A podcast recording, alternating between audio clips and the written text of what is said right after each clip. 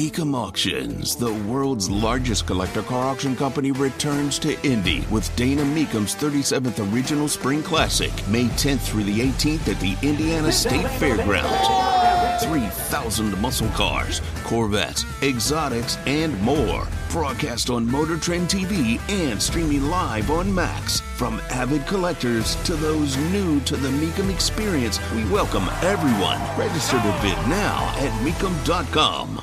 Joe Biden wants $40 billion in spending. Tony Katz, 93 WIBC. Good morning. And most of us say 40 billion. Why so little? Follow this breakdown. Sends the request to Speaker McCarthy. Biden wants $24 billion in aid to Ukraine.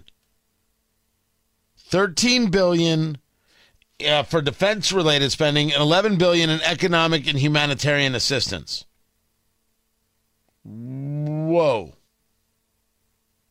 You want to send 11 billion dollars for economic assistance. Not not not to win this thing against the Russians, but economic assistance. Now, I've seen the numbers written in different places. That was the Fox News story. The Sun Sentinel, South Florida, asking Congress to provide more than 13 billion in emergency defense aid to Ukraine and an additional 8 billion for humanitarian support through the end of the year. Now, still we're talking about 8 billion for humanitarian, I guess that means economic support. 8 billion, 11 billion, let's just call it 10 billion dollars just between us. According to the Fox story, only 4 billion of it goes to work on the US border. Let us make sure we understand each other. You want $11 billion for economic and humanitarian assistance for Ukraine, but only $4 billion for our own border?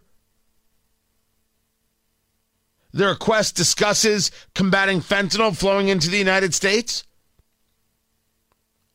$11 billion for economic assistance in Ukraine. $4 billion for the border?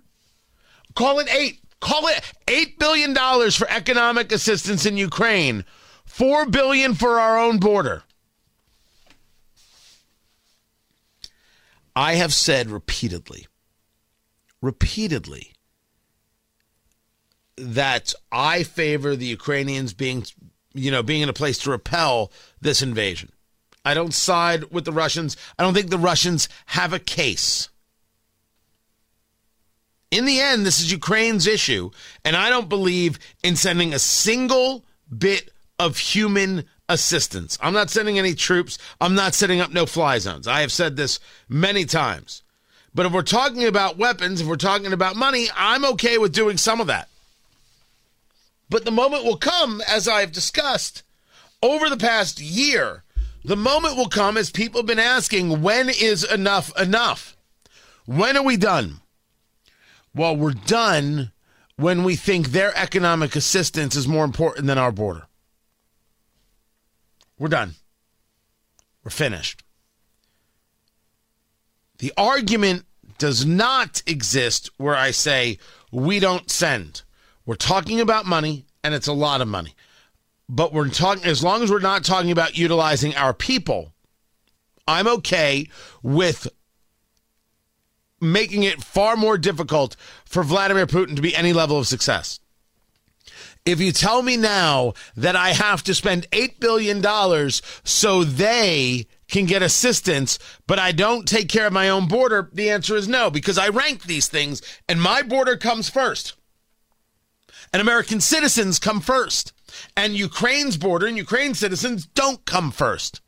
No matter how you rank it, the United States and the U.S. border, U.S. citizen, comes before Ukraine, Ukrainian border, and Ukrainian citizens. For Americans.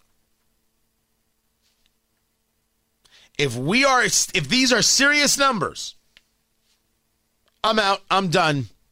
I'm finished. You turned me, Biden administration. Good work. Tony Katz, 93 WIBC. Good morning.